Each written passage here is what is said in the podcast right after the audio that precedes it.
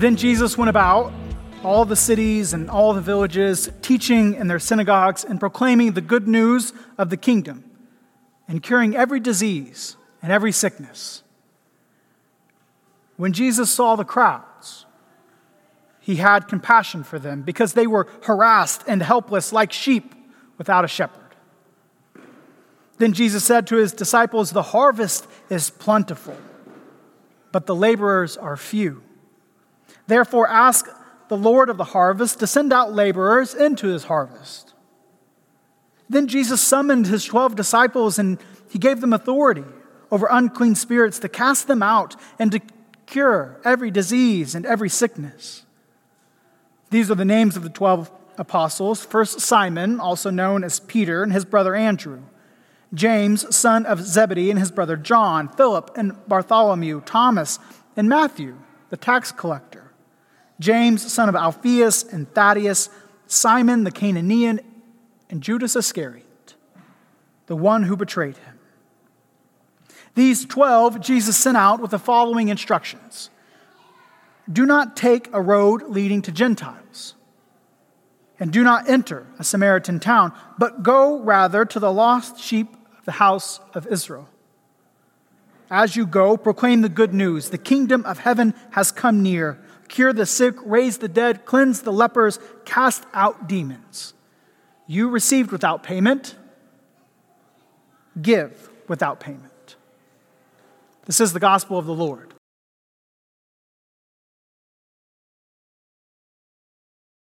No city was too big, no village was too small, no sickness was too strong. Jesus made it look all so easy. It made me wonder, though, did he ever get tired? When Jesus laid down at night, did his feet hurt or blister from all the walking? Was his throat hoarse from all the teaching and talking? I mean, so far in Matthew, Jesus has been hard at work healing, teaching, setting people free from demons, but we don't hear much detail about how he was feeling or what he was thinking. I guess after all, it's kind of hard to get those details when you're not the one telling the story.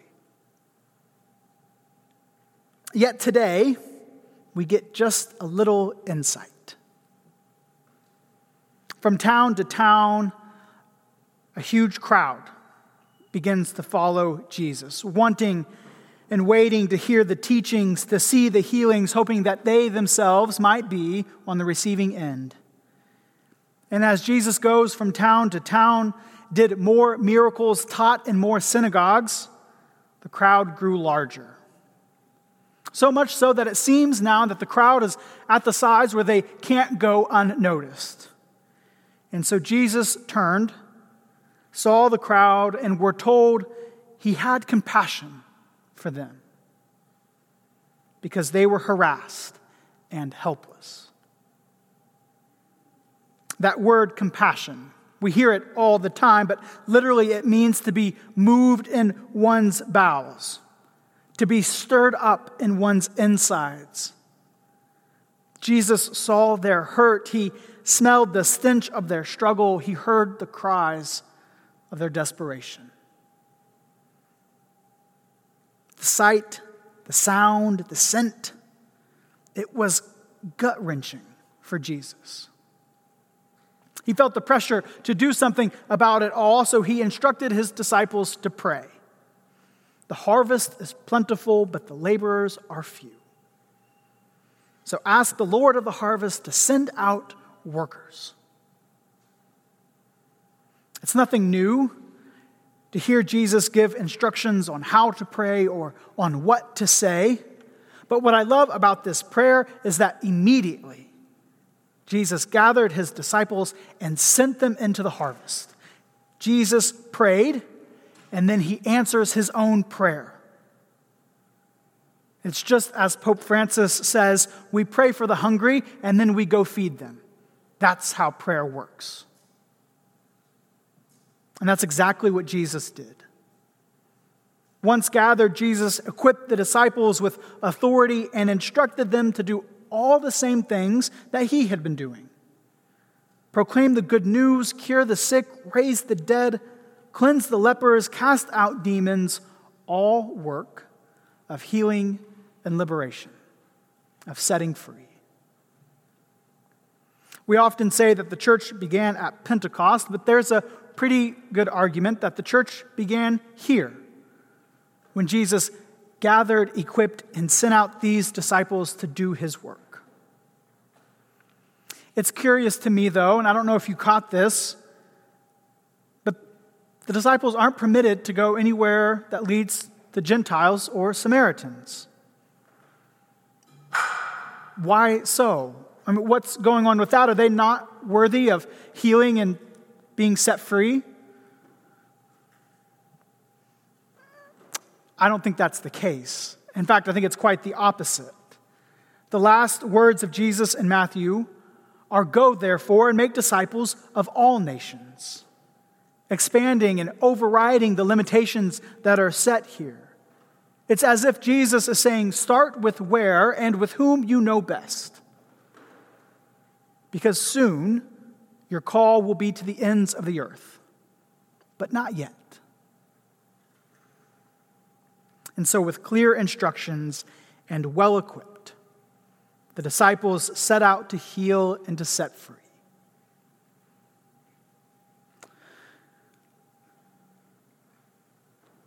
For me, the story confronts us with so many questions. What sights and sounds and sensations fill you with compassion? Upon what crowd do you look at and find it gut wrenching? Who are the harassed and helpless of today? Would you agree with Jesus that still today the harvest is plentiful, but the laborers are few? And perhaps most of all, the story made me ask the question that if Jesus were to summon us today, were to call us by name, gather us in one place, and then send us out, what would our mission be? Would it be to cure the sick, raise the dead, cleanse the leper? I mean, what authority have we been given?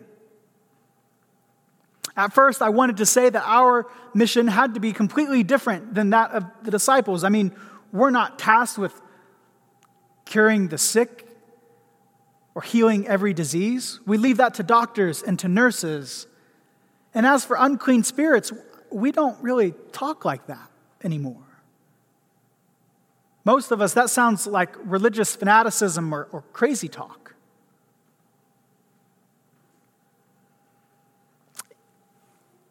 Yet I thought again, and are there not unclean spirits that harass and oppress and hold down people still today? It's not racism or poverty or homophobia still at work, hurting our neighbors. Absolutely, they are. I just read a report on the rise of violent and hateful acts toward LGBTQ people and communities over the past 11 months.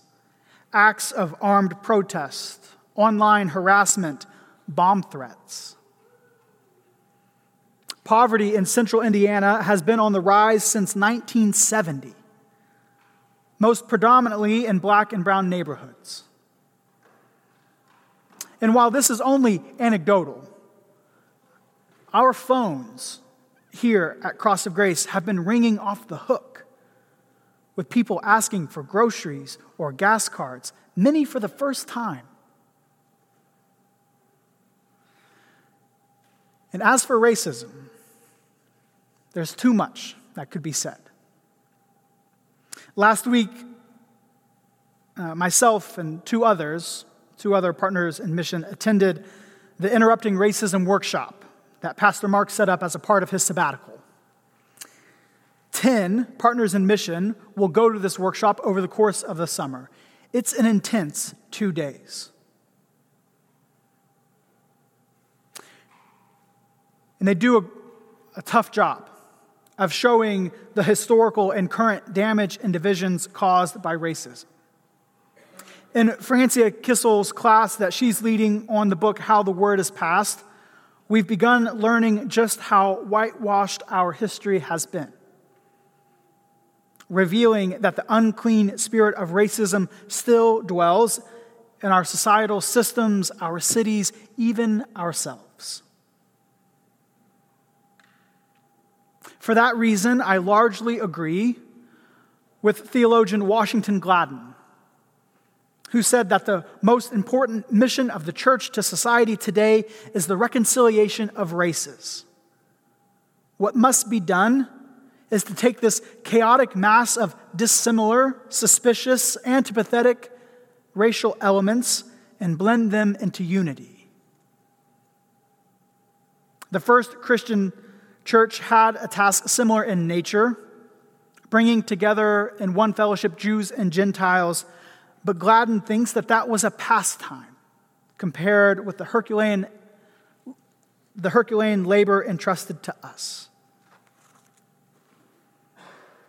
Washington Gladden is known as the father of the social gospel movement. We sang one of his hymns at the first service today.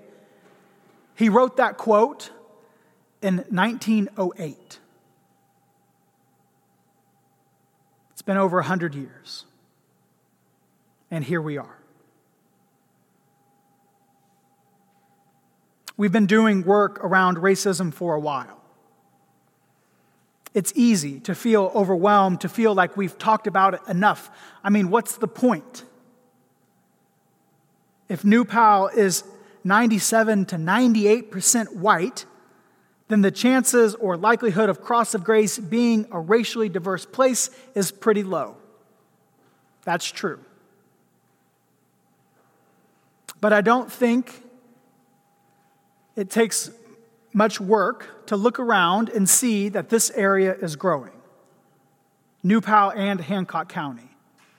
Census data says that it's grown 20% in 10 years. And I see all of the construction and development every day when I drive in here to work. All of it telling me that this trend will only increase. So, as this area grows and does diversify, hopefully, we will be a place and a people well equipped to welcome and support our black and brown neighbors. Yet, I, I wonder if even more than that, what if the point of all of this talk on racism, our proximity to it, our learning the history, the reading of all the books, attending the workshops, I wonder if the point is not to gather all folks of color into our fold, but rather to be sent out as missionaries. To be sent out as apostles of Jesus to cast out unclean spirits of racism in the places and among the people we know best. Our families, our homes, ourselves, our work, our neighborhoods, our schools, our communities, our very town. When we do that, we too are proclaiming the good news that God's kingdom of justice and mercy has come near. Such a mission is difficult, no doubt. And you may feel like you don't know where to begin, or what to say, or what to do, or even if you're on board with all of this. And that's okay, that's valid. But what that means is that one of the missions of this place is to equip one another for that work. That's why we do the workshops, the book studies, the adult forums, and occasionally even the sermons.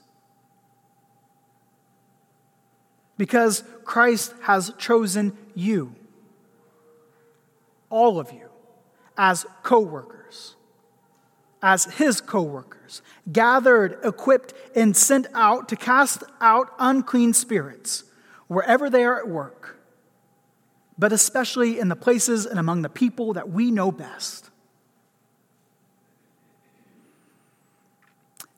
And yet, as Jesus points out, the harvest is plentiful, but the laborers are few.